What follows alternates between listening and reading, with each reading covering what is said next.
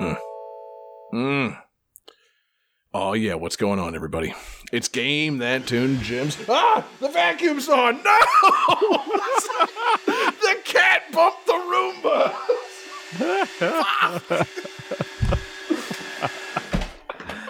Oh my god. That was unbelievable. Can we start every gems like that from now on?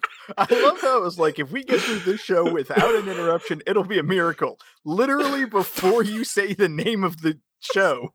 Jesus Christ. You know, this fucking cat, man. Okay. Uh oh yeah, everybody, what is going on? It's Game That Tune Gems, and we're back in the house once again, and we're we're doing great, baby. It's your boy John Harrington here. I've got David Fleming with me. Say hey. Hey, And we got John Regan. Say hey. Hey. Hell yeah, guys. Game That Tune Gems in the house for June of 2022. And my goodness, guys, it's on time and it's going to be fantastic.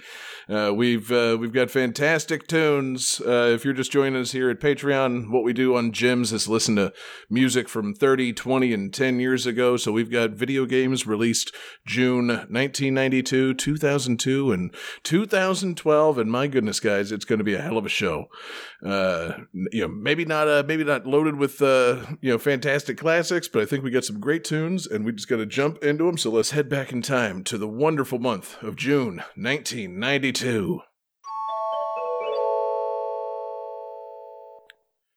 Now, David, I want to talk to you as the guy that I know definitely owned an NES back in the day about one of your favorite puzzle games starring one of our favorite new characters from, say, 1991, 1992 for the NES. Talking about uh, talking about a game, five letters, new character. It's Yoshi for the NES. NES. I thought you were building up to like me guessing because you had all these hints, like, you know, NES 92, new character, five letters. Like, I think I know this game. It's Yoshi. Oh, As you can Yeah, see, uh, uh, we're, we're fully back in the rhythm of uh, Game That Tune Chip. Sorry, David. Uh, were you going to guess Yoshi? yes. Yeah, of course I was. My favorite, my favorite NES game, of course. Um, it's, uh, I think, David. I think secretly this game might just be Hatris. Um, See, you know, this game I actually owned this game Oh. um because Yoshi was the new hotness, but I didn't have a Super Nintendo and here was a Yoshi game on NES, so I jumped on that. mhm. Um this game was not what I was expecting. Um, no, I would, I would have expected something more in the Super Mario World vein, some sort of adventure game. yeah. Um it's definitely like a very odd falling block puzzle game where you're not even playing as Yoshi, you're playing as Mario. Right. um because you're at the bottom switching tiles trying to Clear I've- I've- enemies off the screen. I think with an eggshell or something. well and that's the thing like i've never really understood the goal of this game because if you stack two enemies of the same kind they disappear Hmm. so you're thinking oh it's like a tetris thing you have to keep all the lines clear but you can build eggs and the more things that you stack in the egg before closing it like the better the yoshi that pops out will be Right. So it's like, are you trying to clear the screen or add more stuff onto the screen? I'm really not sure what I'm supposed to be doing. Mm-hmm. Sounds about right for a random fucking puzzle game from 1992 starring Yoshi. It's almost like they just kind of slapped his name and likeness onto this, and it's nothing to do with anything. Uh, but I, I like that it's a game literally at odds with itself. Like, do you clear the lines or do you not match the things and make the big eggs? It's a complicated game, much like Yoshi is a complicated character. You know, he's one of those. Uh, you know, there's some real gray area morally when it comes to Yoshi. It always has been, right? Yeah. I mean, do you help your friends adventure through Dinosaur Island or do you commit tax fraud? Right. Yeah. or as Mario, are you punching him in the back of the head or are you not? Does he No, you're have punching him in the back of the head. does he have a saddle as part of his literal anatomy or was he subjugated by somebody at some point? No, it's a shell. It's, It's, a just shell a now. shell that looks a lot like a Yeah, saddle. it, it used to be a damn saddle. so anyway, let's uh, let's saddle up with some Yoshi tunes for the NES because uh, there's also a somewhat notable uh, composer on this one. Uh, I don't know that this was actually developed. Oh, it was. It was developed by a little company. Maybe you've heard of these guys. A, a group of freaks. Game Freaks. Um, Game Freak is the company, and the uh, the composer is of course Junichi Masuda. So maybe these Yoshi tunes are going to sound a little bit like tunes from another uh, series that is not obviously going to be on GTT Gems yet, but maybe you know it. So we got two songs from Yoshi for the NES. We've got Starman and we've got Mushroom from composer Junichi Masuda.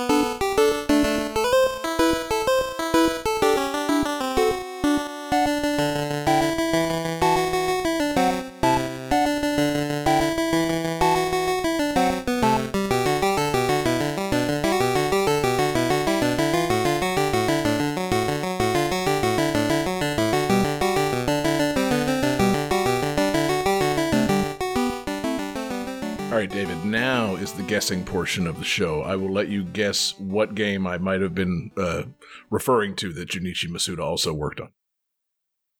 Yoshi.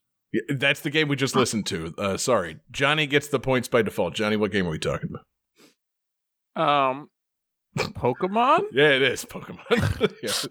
Think Game Freak and the only other thing it could possibly be. Sorry, Johnny. It could have been Drill Dozer Yeah. or Pulse Man. Pulse Man. I was gonna say it was Johnny's time to say Pulse Man. Um, but moving on, now it's Johnny's time to shine because Johnny, he's the fan, he's the combat sports fan in the group. He loves him some boxing, and he loves him some aliens. So obviously, Johnny put a lot of time into Power Punch 2 for the NES. Oh yeah, I played the hell out of this game back in the day. Uh huh, didn't we all? yeah. Uh, I was a huge fan of developer Beam Software uh, and how they used the engine again in George Foreman's KO boxing on multiple systems the same year. Uh huh. Uh, that really appealed to me uh, back in uh, June 1992 when this came out. Wow, impressive, Johnny. Yeah. Yeah, well said, and very naturalistic. Uh, Is, is this the game that was supposedly the Mike Tyson's Punch Out sequel where he goes to space to beat up aliens? yes, yes, it is. it's a game where it's not. It doesn't play at all like Punch Out, and you are playing as a guy who's not Mike Tyson. Mm-mm. No, definitely not going to space to fight aliens.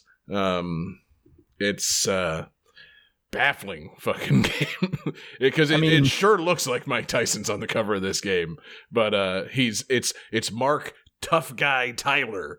It's Mark Tyler, not Mike Tyson.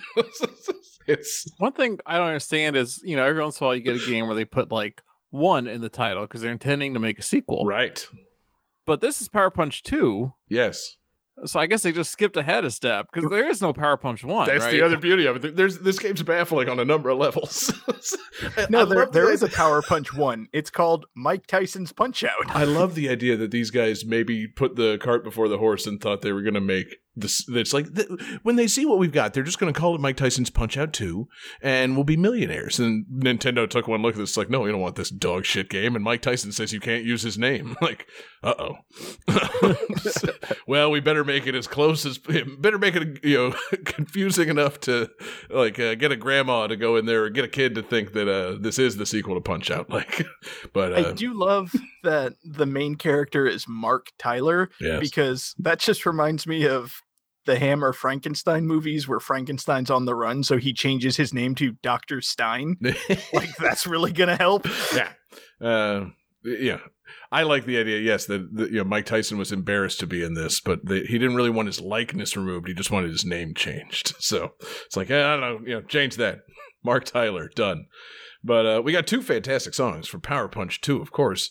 Uh, composers Marshall Parker, Gavin Anderson, and Brian Post. We've got the title screen, and we've got the round theme. That's the round every single round of the game. It's a pretty repetitive musical game, so uh, let's let's punch it with power.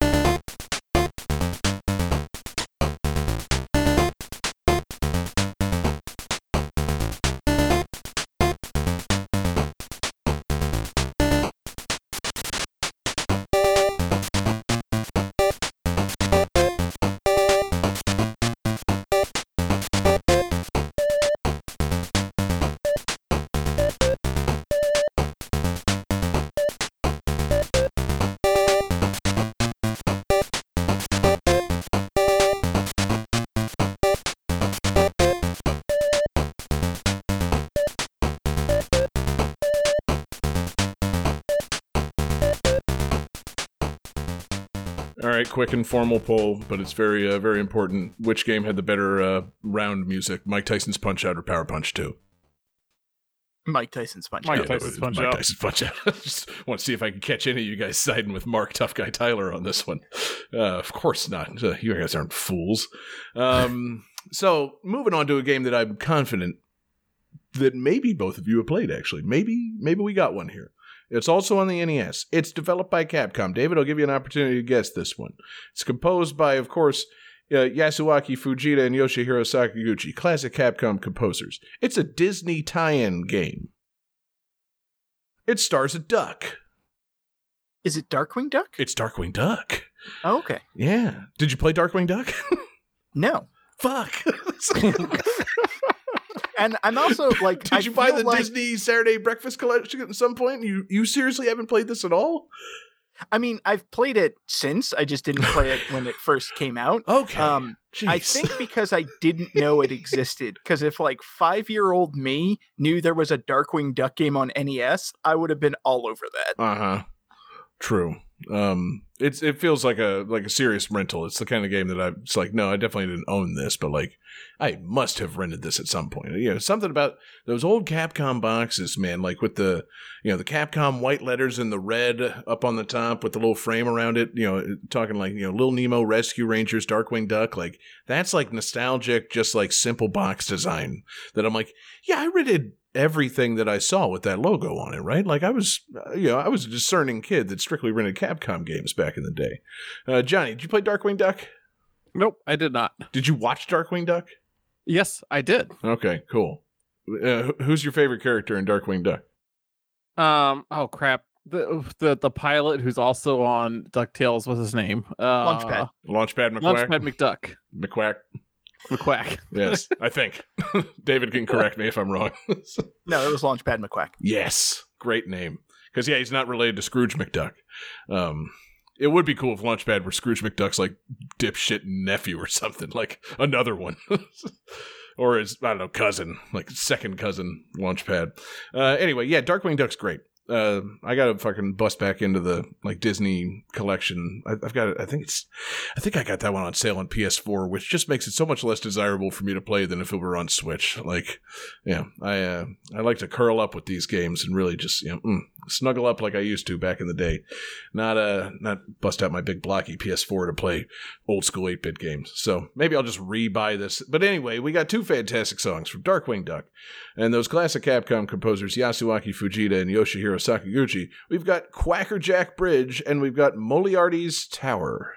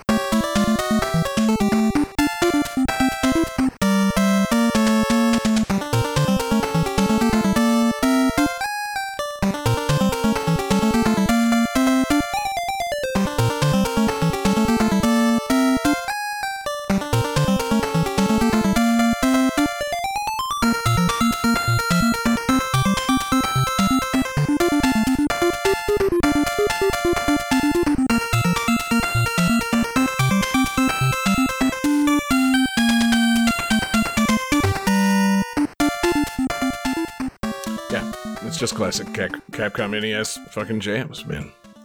Yeah. You know, talk about fucking nostalgic box art. That's nostalgic fucking tunes right there. So, uh, moving on to something that I'm sure we all also have nostalgia for. Uh, I believe we're moving over to the Sega Genesis. Johnny, this is your time to shine Mm-hmm. because you were ready. You were entering the house, the Splatter House, for a second time. Yeah, so I've not played a lot of the Splatterhouse games. To be perfectly honest, they look they look good. I've only heard good things about They- them. Johnny, they were right there next to Sonic at the video rental place. How come you never grabbed these? Because John, in what universe do I go past Sonic? you, you work your way through the alphabet, you get to Sonic, you stop. SO, done. SP, no, not interested. Too far. Yeah. Yep. Mm-mm. Um, so no, uh, no on Splatterhouse. David, did you ever play uh, Splatterhouse specifically in this instance, Splatterhouse 2? You know, I'm not sure. I've definitely played one of the old Splatterhouse games. I don't remember which one specifically because I feel like they were all very, very similar, No. except for that reboot reboot on like the Xbox 360 that came out randomly. Mm, yeah, I forgot they did that. Um, yeah, I uh, I also have not played Splatterhouse, which uh, I feel bad for because it seems like uh, the kind of edge lord shit that I would have been into back when I was seven. It's like, yeah, mom, can I rent this? And then she'd be like, no. One, you don't own a Genesis, and two, look at it. There's a guy in a hockey mask killing the alien from Aliens. Like, fine. I guess I'll rent Darkwing Duck or some shit. Um, but yeah, I uh, I like violent, silly crap, and that seems like what this is. Like, did they ever get the license for any of the likenesses that you encounter in this game? Like, you're playing as Rick something or other who looks a lot like a certain other hockey mask wearing murderer person, and you're fighting, you know, a lot of near ripoffs of other popular characters. Like I said, the cover you're fighting aliens. They never they they tried to act like this was original characters do not steal, right? Yeah. Yeah, Oh yeah, It's very like funny. it's it's basically not Jason fighting not Cthulhu monsters. Right. Love it. Know, it would be great if they went so far as to call him like Rick Voorhees and just be like, yeah, he's Jason's brother. You know, that guy. Um, but anyway, yeah, we got two two fantastic songs from uh, Splatterhouse 2 and composer Eiko Kaneda. We've got Boss 1 and we've got Stage 2 dash 2. 2 number 2.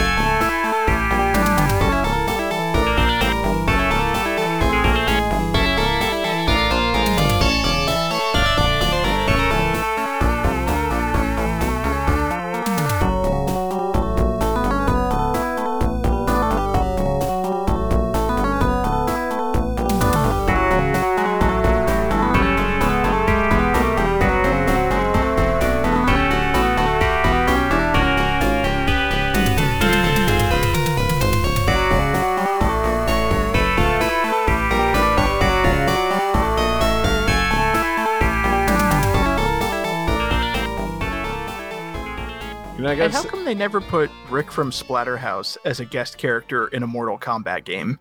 That's a really good question, especially like because Mortal Kombat on Genesis was unquestionably like the more popular of the uh like Mortal Kombat's back in the day. So like they should have been really going after that Genesis crowd with that Splatterhouse crossover because they were Splatterhouse remained popular for years after this, right?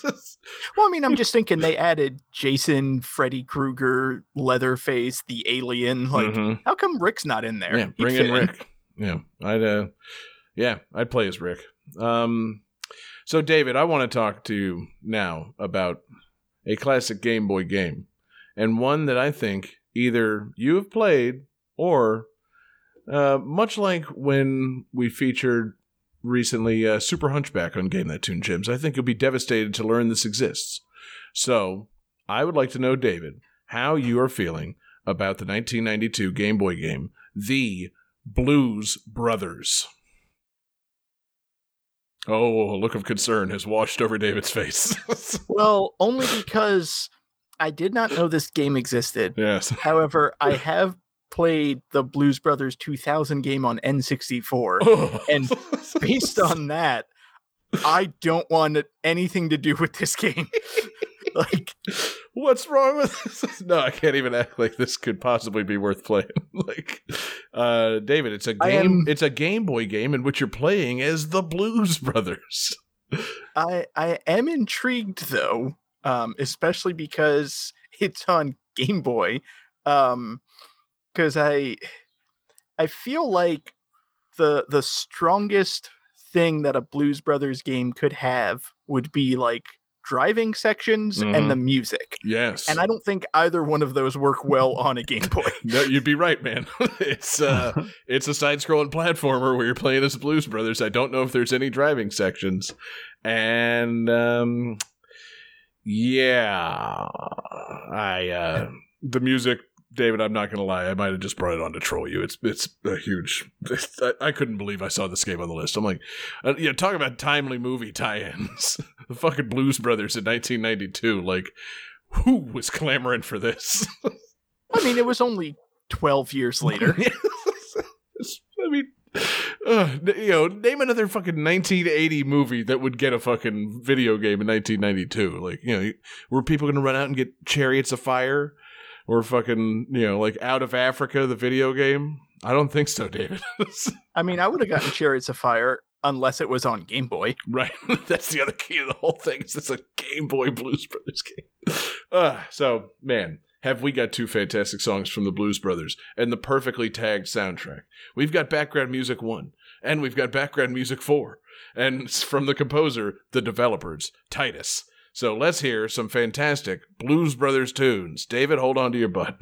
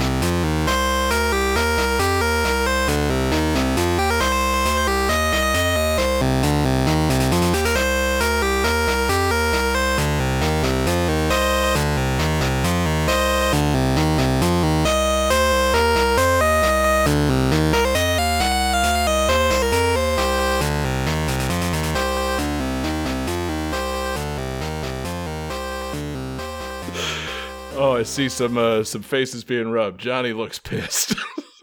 Oh, Wow. I've heard some terrible things, and that might be the most terrible thing I've ever heard in my life. wow.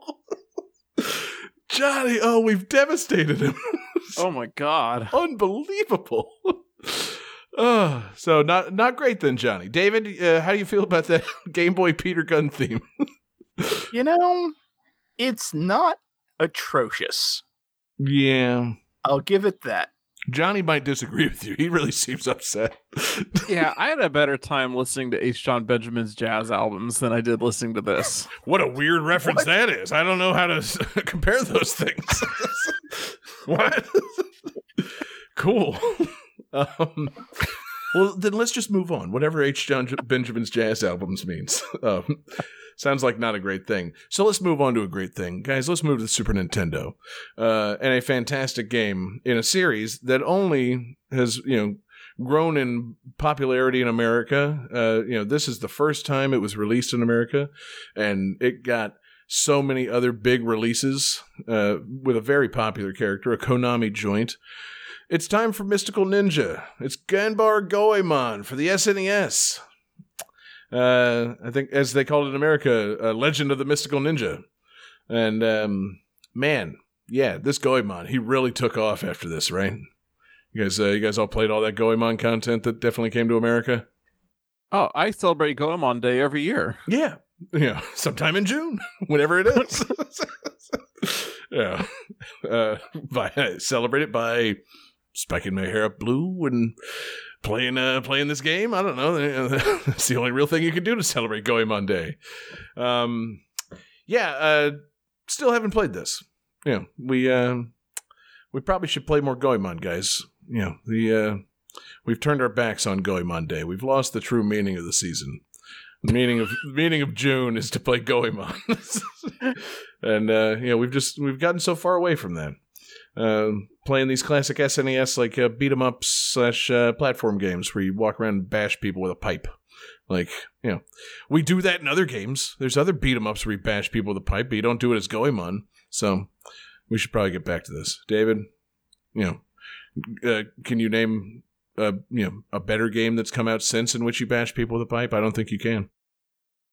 Um, I don't know if it's since because um, it might have been before, but there there's always Final Fight. Oh, that's well before this. Final Fight was a launch Okay. title. Goemon perfected the pipe bashing subgenre, and you know you notice that pipe bashing has kind of fallen out of fashion in video games these days. It just doesn't happen as much as it used to. So it's kind we got to bring it back. There's that Bomberman. Oh wait, no, that's a Ratchet. Yeah, no, they break their fucking heads with ratchets in that game. Not, uh, they don't bash people with old feudal Japan pipes. So, um, man, let's uh, let's just hop in some fantastic Goemon tunes from composers Kazuhiko Uehara and Harumi Ueko. We've got Oedo, Goemon's home, and we've got the road to the flying castle. That's a road that sounds like it makes sense.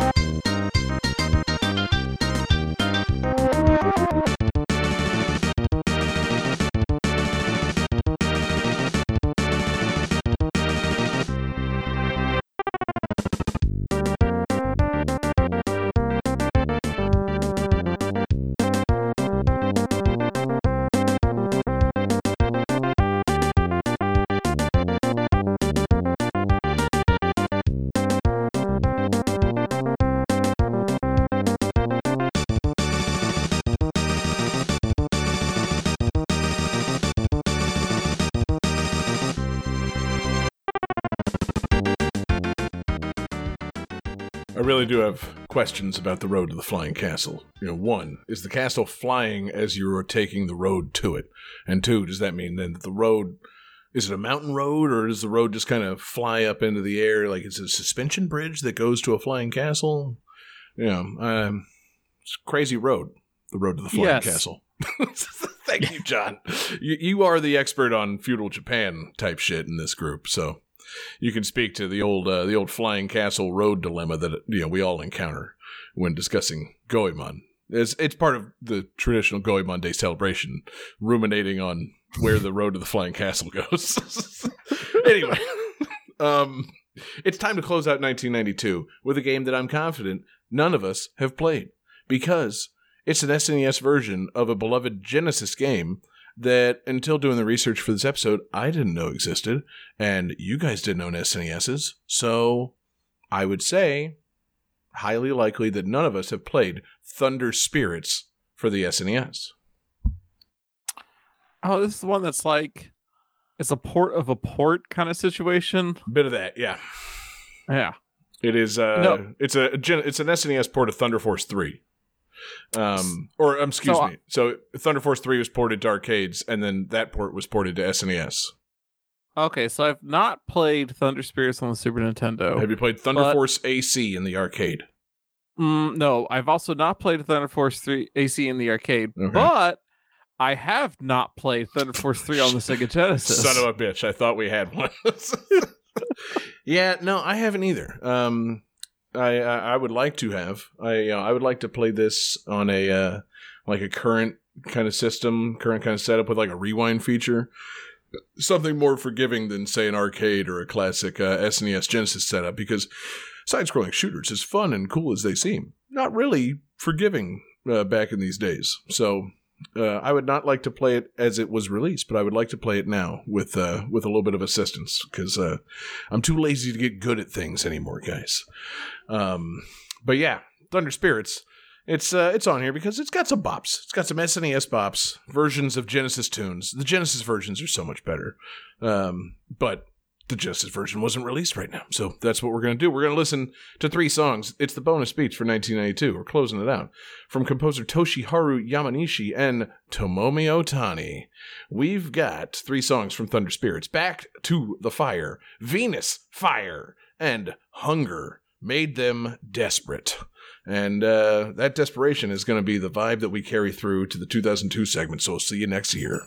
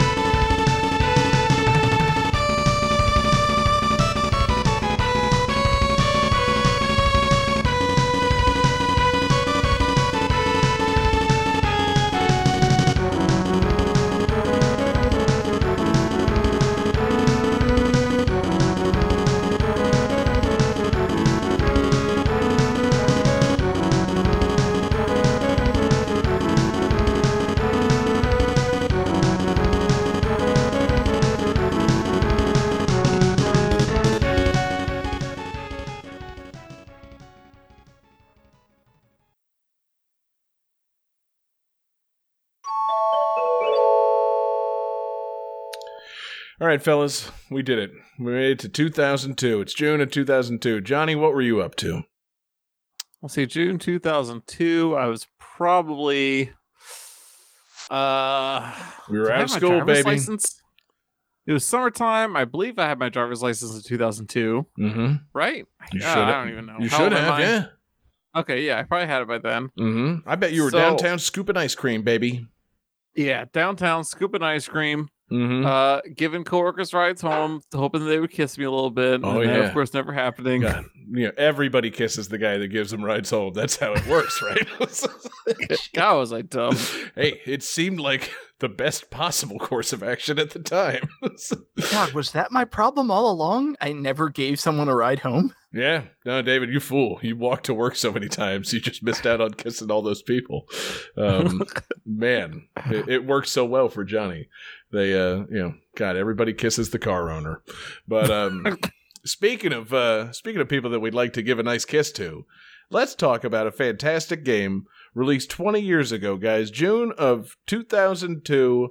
It's the first appearance of a beloved character on the Game Boy Color from WayForward Technologies.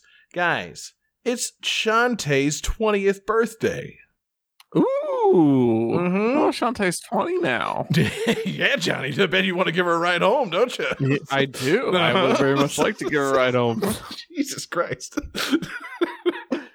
uh, or maybe she could, I don't know, shake her hips and turn into an animal and give you a ride home in some way. I, you know, David, you could speak to what goes on in these games. What happens to Shantae? Is she turned into animals? Yes. So Yeah. um you learn magic spells um that you activate by dancing that give you new forms. Um I believe in the original there was a monkey, an elephant, a spider and a harpy. So Mm. like yeah, she totally could have just grabbed Johnny by the shoulders and just flown away oh, in man. harpy form. I was going to say, yeah, she could turn into an elephant and Johnny could hop right on that back. And, uh, you know, she could take him home and then she'd be disappointed when Johnny didn't kiss her. You know, she'd be like, God, I've been trying to give this guy a ride home for, you know, quite some time. But yeah, um, nope. Uh, we're going to leave this bit in 2002. Jesus. Uh, man, yeah. So, David, would you say that this is the best game in the Shantae series without question? Uh no. What? You're not It's- prepared to say that? Uh, I'm not prepared to say that. It's it's a fine game. It's fun. It's enjoyable. It started off the series. Um, there's just a few design choices that aren't so great. Um, it does the Castlevania 2 what a horrible night for a curse thing where Mm. there's a day night cycle and enemies are a lot harder in the night. Um, I Mhm. don't believe you ever get a map in the game. So, Oh. like, exploring around can get a little difficult. Um, but still, the main concept you're hair whipping, you're getting magic spells, you're exploring dungeons for items. It's a really fun game. It's just not the best one, It's the first one. It's not necessarily the best. basically. Hell yeah, man. Well, man, let's uh let's blow out 20 candles for Shantae, baby. Uh from composer Jake Kaufman. We got two fantastic songs. We've got Scuttled Town Ablaze and Something's Not Right in Bandit Town. Now, I'll tell you what's not right. Johnny showed up in his Firebird and tried to give Shantae a ride home.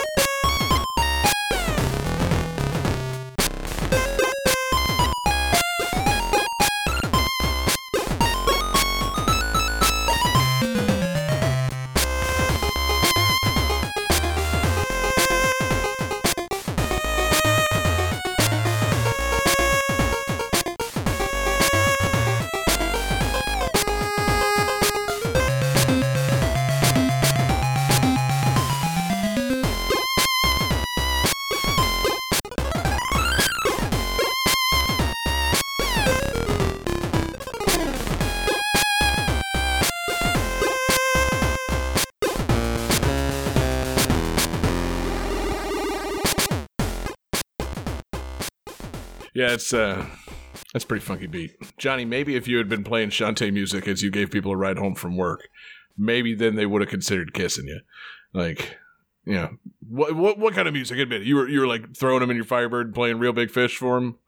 No, no, no, no. Back then, I remember playing. I remember playing the Space Channel Five soundtrack in my Firebird a lot. Uh-huh, actually, you sure did. I believe that. oh, that '96 Firebird. yeah, you know, just a utter check magnet John Regan back in 02. So moving on to uh, you know, also some rad ass vehicles that definitely were full blown check magnets. Let's talk about a game for the PlayStation 2. Let's talk about Wipeout Fusion. Uh, Johnny, you ever uh, venture out of your Firebird and venture into a Wipeout vehicle? Um, only the one time.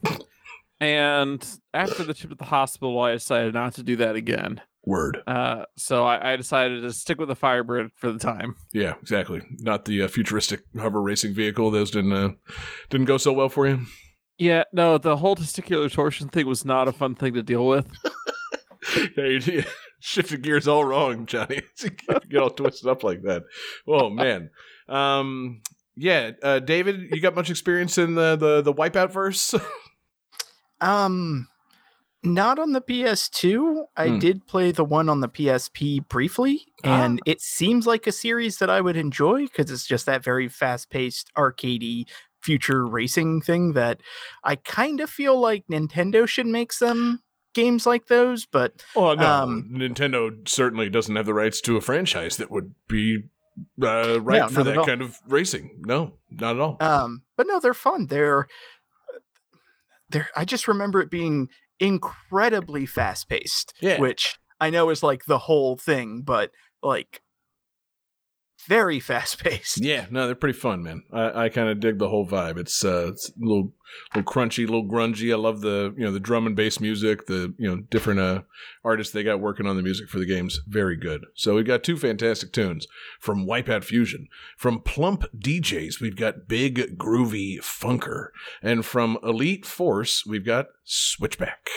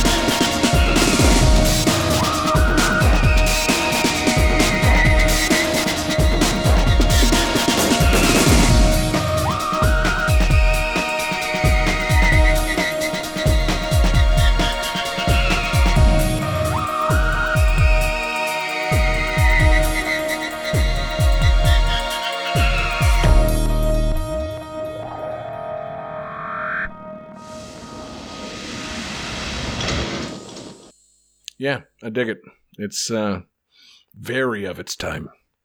You know, which is uh, maybe you guys not recognizing that the late '90s are over, but still making that music, and I kind of kind of love it.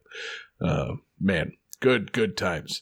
Now, David, speaking of good good times, I want to talk to you about a fantastic GameCube game that I never played, and I'm still ashamed to this day that I haven't played because it felt like something that people kind of, you know, they talked it up at the time. And I simply didn't play it. I want to talk to you about the good, good times that we all had playing Eternal Darkness, Sanity's Requiem. Okay, that is not the direction that I was expecting. I know, Um, right? This game is a very, very good game. It's also a little bit of a mind fuck. really? Yeah, With a, with a name like Um, Sanity's Requiem. Eternal Darkness, no less. yes. Um, no, I remember it being very fun. It, I mean, yes. fun is a relative term. Like it, it was a an enjoyable experience. It's just super trippy. Like Mm. Cool. I, I feel like you should definitely hit up your your local rental store and rent a copy of this to play because it's definitely worth playing. Okay, cool. So, uh, yeah, I don't know. I don't. I don't need to learn anything else about it. Johnny, you played Eternal Darkness a ton. No, absolutely not. Yeah, you have no idea what this is. No, I, I really don't. Okay, uh, cool. I, I know it's a psychological horror action adventure video game developed by Silicon Knights and published by Nintendo. Word. The first half sentence of the Wikipedia article. Yeah, good man. I want to say I think this was the first mature game Nintendo published. Ooh, that's probably. Uh, was Killer Instinct mature? I feel like it might have been at the time. A little bloody. I don't know. And it had boobies.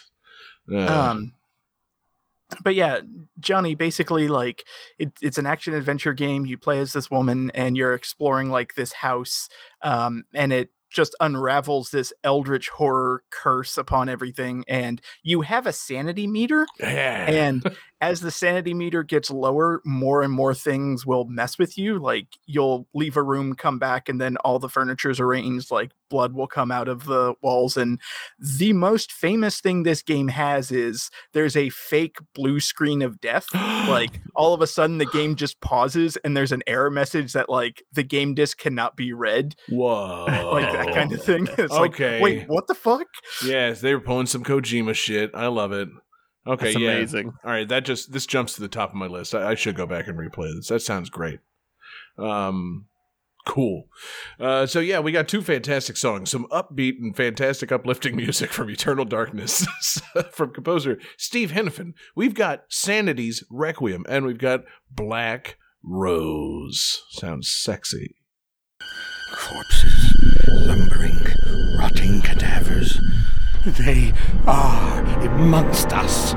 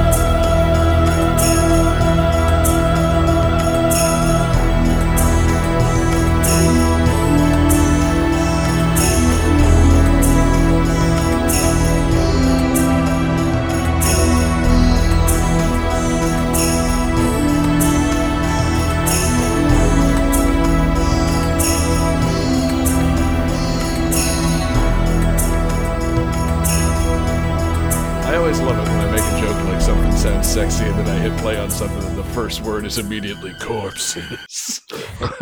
All right, cool. Good. I, I nailed that transition. Glad to know it. Um, so, speaking of Sanity's Requiem, let's move on to a game that is absolutely insane and I don't understand what it is or why it's here. But for some reason, I feel like maybe Johnny knows about this. Johnny, I want to talk to you about a game that came out on the PlayStation 1 in June of 2002 called Gubble. in some other regions, it was called Goober. That does not What? help at all. Yeah, Gubble? Gubble, G U B B L E. You are playing as a tiny alien named Gubble. And this game is fucking dumb. It came out for PCs in 1997, and for some reason they felt the need to port it forward to the PlayStation 1 in 2002. And here it is. It's Gubble. Huh. Yeah. Yeah, no, so gubble sounds like something that like if I was at a party and I said the word gubble, I feel like I'm getting kicked out. Maybe. Right, Yeah. like, Mhm. Like, You hey guys- baby. You guys want to play some me- Gubble? Yeah. Hey, no. hey baby, you want to gobble this drink? Oh. Yeah. gobble these nuts. um, but yeah, so uh, this game, from what I've uh, looked up about it, sucks. Uh, you play as a tiny alien that floats around on a little game board, and the object of the game is to like remove screws or like remove nails from boards and avoid like contact with like easily avoided enemies that are on like motion paths so you just have to kind of stay away from them and that's it you're like moving around easy boards not touching certain things and making silly noises I don't understand why they thought they needed to make this game for the PlayStation 2 or PlayStation 1 in 2002. I just I saw it and I'm like, well, that's the dumbest fucking game we've ever featured on the show. We gotta we gotta find a we gotta talk gubble.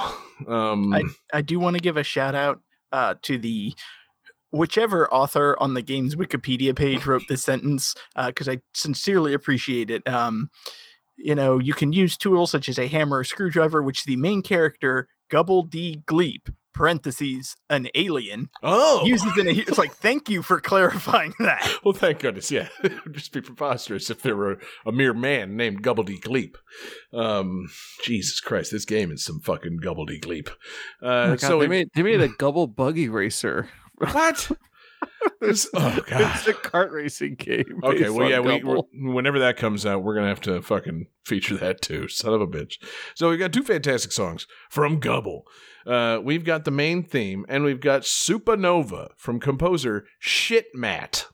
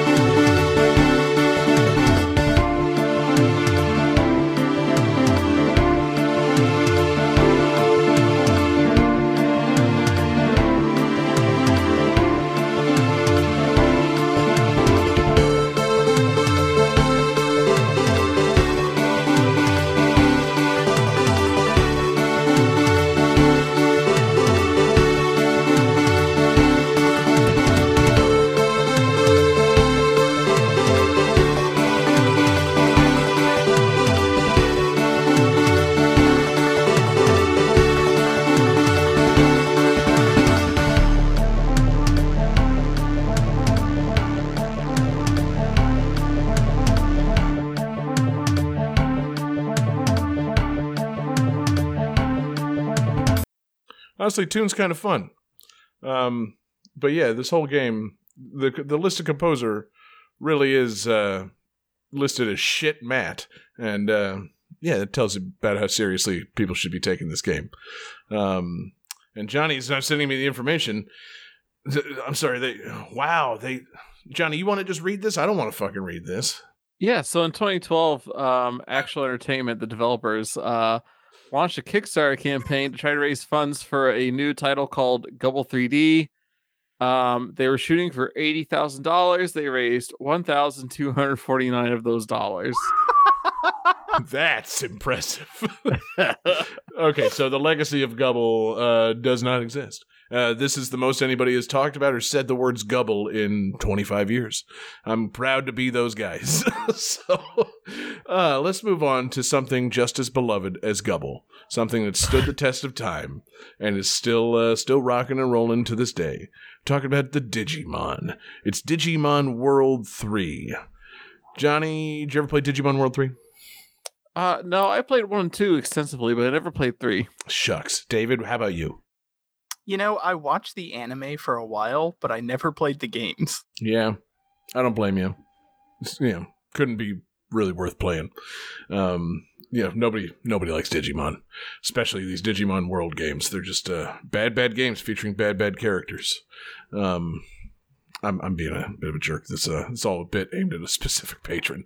Uh, I'm sure these games are perfectly fine, but yeah, this is uh, Digimon World Three on the PS1. Uh, I bet the music is perfectly fine, and then I bet there's a bunch of weird, annoying ambient tracks that we'll have to ban from the radio when we add this. So let's find out, shall we? From composer Satoshi Ishikawa, we've got the main lobby and the leader battle from Digimon World Three.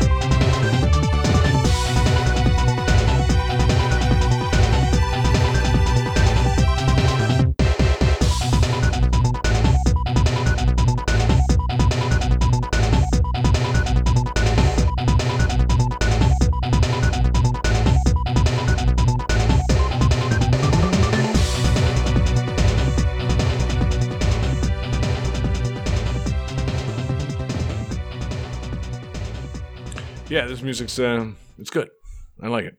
It's as good as uh, PlayStation One music should be in 2002. But um, that's to say, eh, yeah, all right, great. Digimon, it exists, still exists. Apparently, they just made a new one. I think. Uh, I don't care to find out.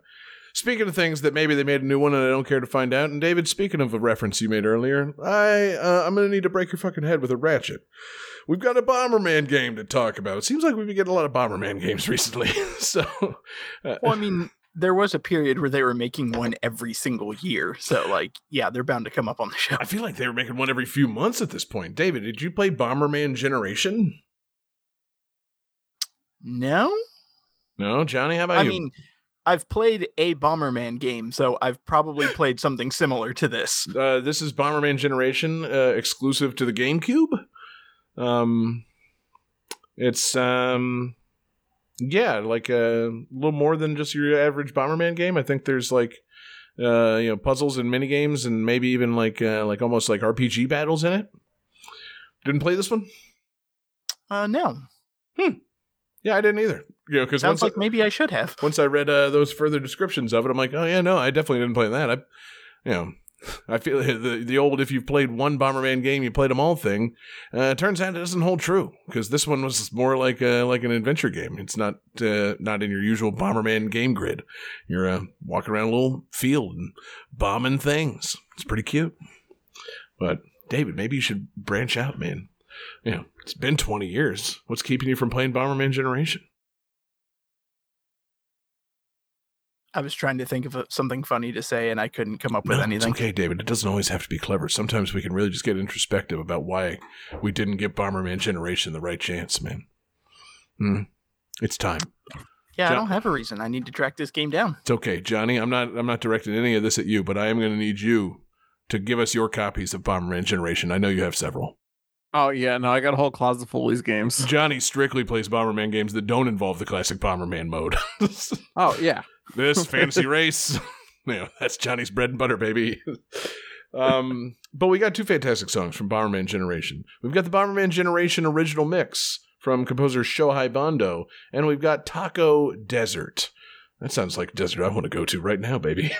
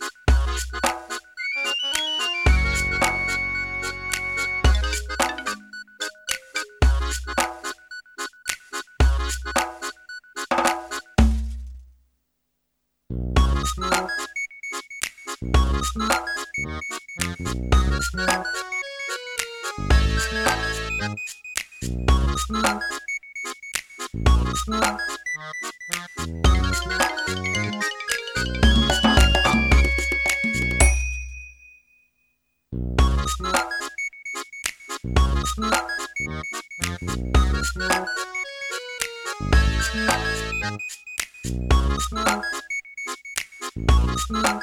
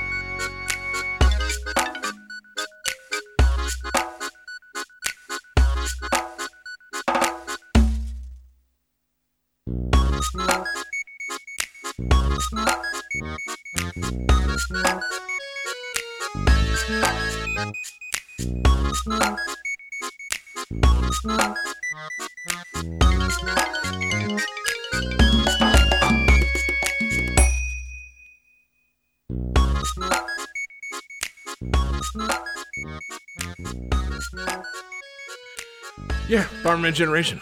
Sounds uh, sounds good. You know, just saying Taco Desert kind of made me hungry. I feel like we should wrap this thing up. Yeah. Um, so, uh, you know, guys, let's wrap up 2002 and go get a taco in the desert. Nobody knows how long we take off between decades in these shows. David, let's talk about Game Boy Advance, or maybe in this case, actually, shit, is this the Game uh, Game Boy or the GameCube one? David, this is Mega Man Battle Network. Is this Game Boy or GameCube? Uh, Game Boy Advance. okay, cool. Um, I think it was Battle Nexus was like the one on GameCube, right. but the series as a whole were pretty much all GBA games. Okay, cool. Um, so Mega Man Battle Network for the GBA then. Uh, did you play it?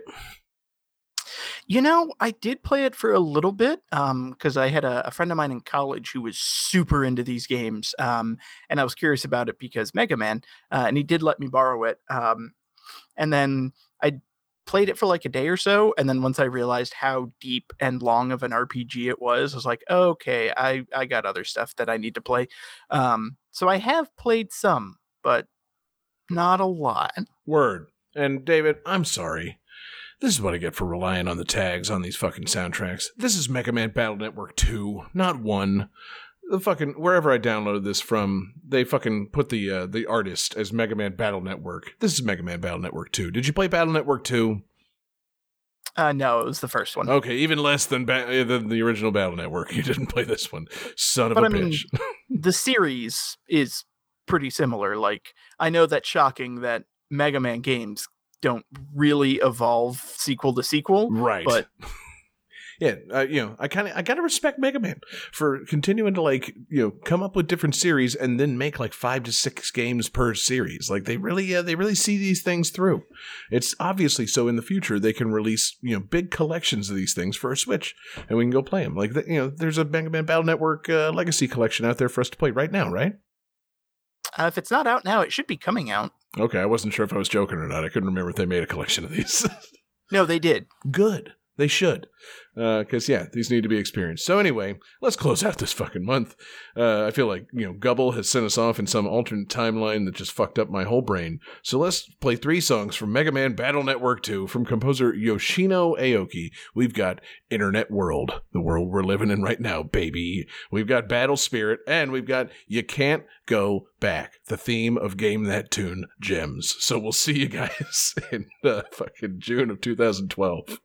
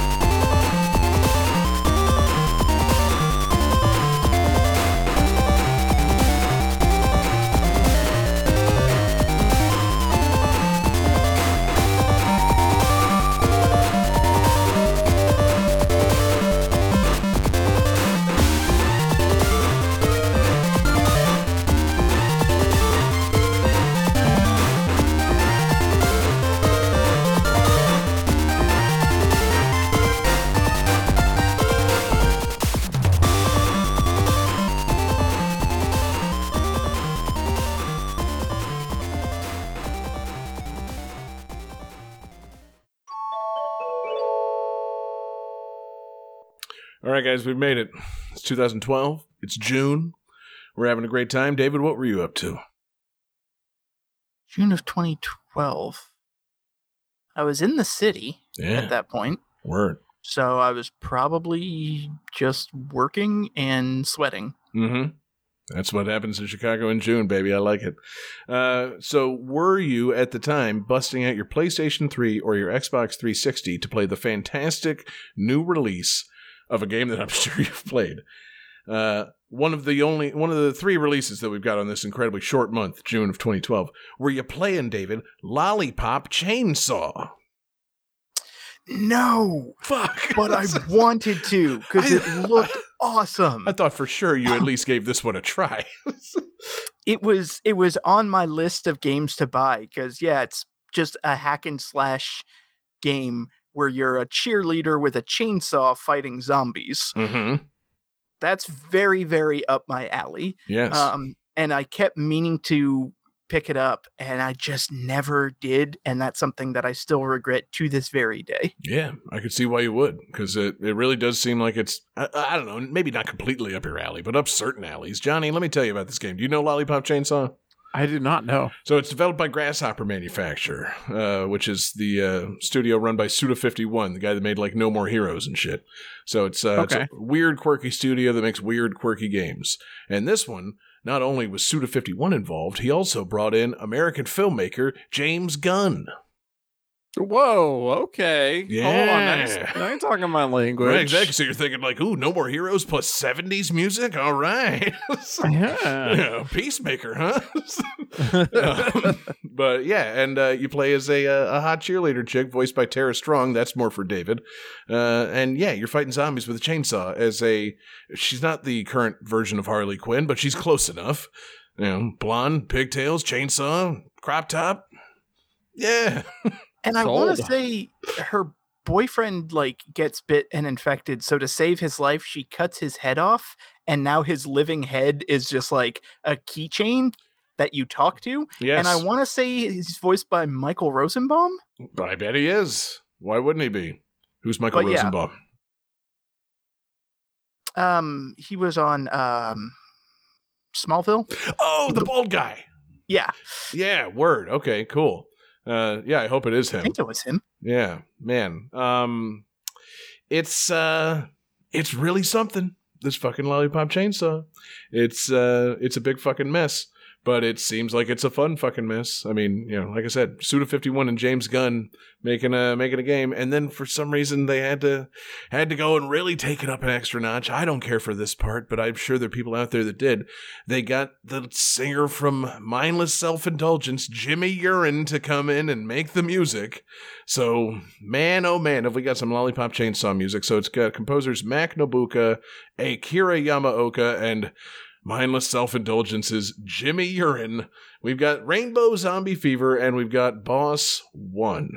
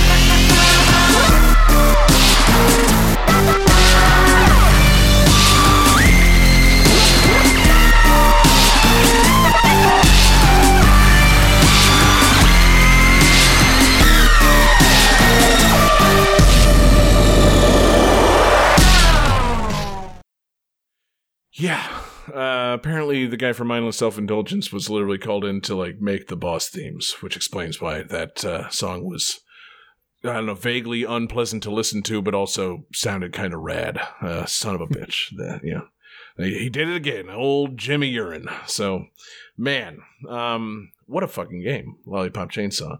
Uh, and from that, we can only move on to a game that makes even more sense.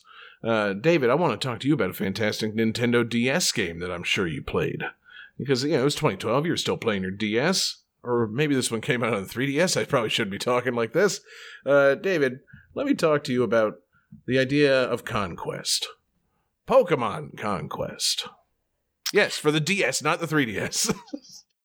This is a game that I'm glad that came out and I appreciate it, but I did not play it because it's it's a mashup of like two different series, oh, Pokemon yes. And I forget what the other one is. Nobunaga's ambition, baby. That's it. Um, so it's like feudal Japan Pokemon, and I was on board for that, except it's like turn-based strategy game. I was like, okay, I'm checking out now. right. But I do love the artwork where you just see like all these badass samurais paired up with Pokemon. Mm-hmm. It's cool. There's, it's uh, it's a really interesting mashup.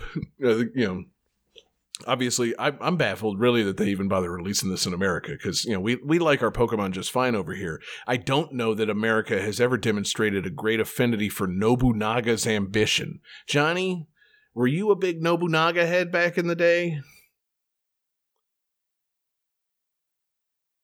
No. Okay. you had to think hard on that. Yeah. Is does it bring you deep shame that you don't uh, know Nobunaga and their ambitions?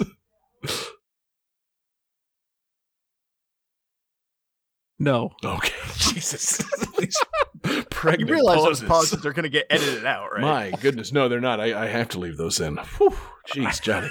Um, but yeah, no, it, it seems like a cool game and, and an interesting crossover that I'm just baffled that it uh, got made and got released in America. It's uh, yeah, feudal Japan Pokemon, and I guess they would come back, you know, ten years later and do a little like uh, you know Pokemon Legends kind of thing. I'd I'd be more interested in Pokemon Conquest if it were more in the Pokemon Legends Arceus kind of uh, vibe. Like if you're traveling around an open world with like a Pokemon and a samurai guy. Now we're talking. But like, yeah, no, real time strategy or turn based strategy. Nah, no, that's okay. You know, good for you though, Nobunaga. You got yourself tied into the Pokemon company for a second there. That's very ambitious of you. Um, so we've got two fantastic songs from Pokemon Conquest and composer Shinichiro Nakamura. We've got Map Theme 1 and we've got Battle a Legendary Pokemon.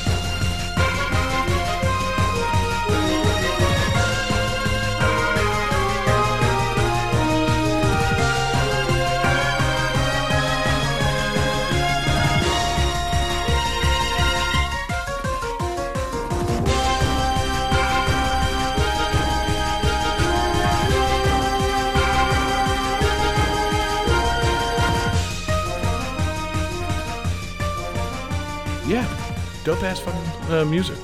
Uh, not quite the usual Pokemon music. I can't say whether or not it's the usual Nobunaga's Ambition music, um, but uh, but I like it. It's uh, it's got good tunes. It's got good action tunes with some of that uh, those classic uh, you know old school Japanese instruments in there, and uh, I find that pretty cool. So th- uh, speaking of things I find pretty cool, I'm talking about our final game of the evening, and it's a game that I don't know anything about and Jesse is not here to talk about, which is just the way that I wanted to finish the show. Because, you know, when it's just me, Johnny, and David, it's always good to finish the episode discussing a game for the PlayStation Vita.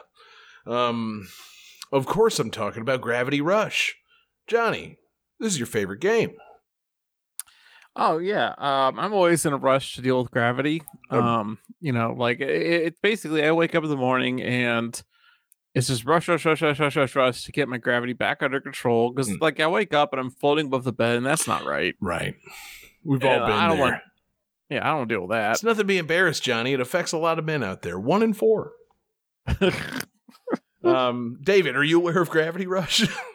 So, um, this is one of the games that made me want to buy a Vita because it looked super cool. yes, Um, it does. I I really want to play this, and I I feel like it's been ported to something else, or like a sequel's come out, or Uh, there, I don't wa- know. there was a sequel, but also the original was ported up to the PlayStation 4 in 2016. So, um, that's it. yeah, That was it- the reason for me to look at the PS4, um, because basically you're just this woman like exploring this open world, but you can control gravity. mhm. So like that's how you move through things. Like you're running, you're jumping, and then you're just floating or switching to like walk on the ceiling and everything.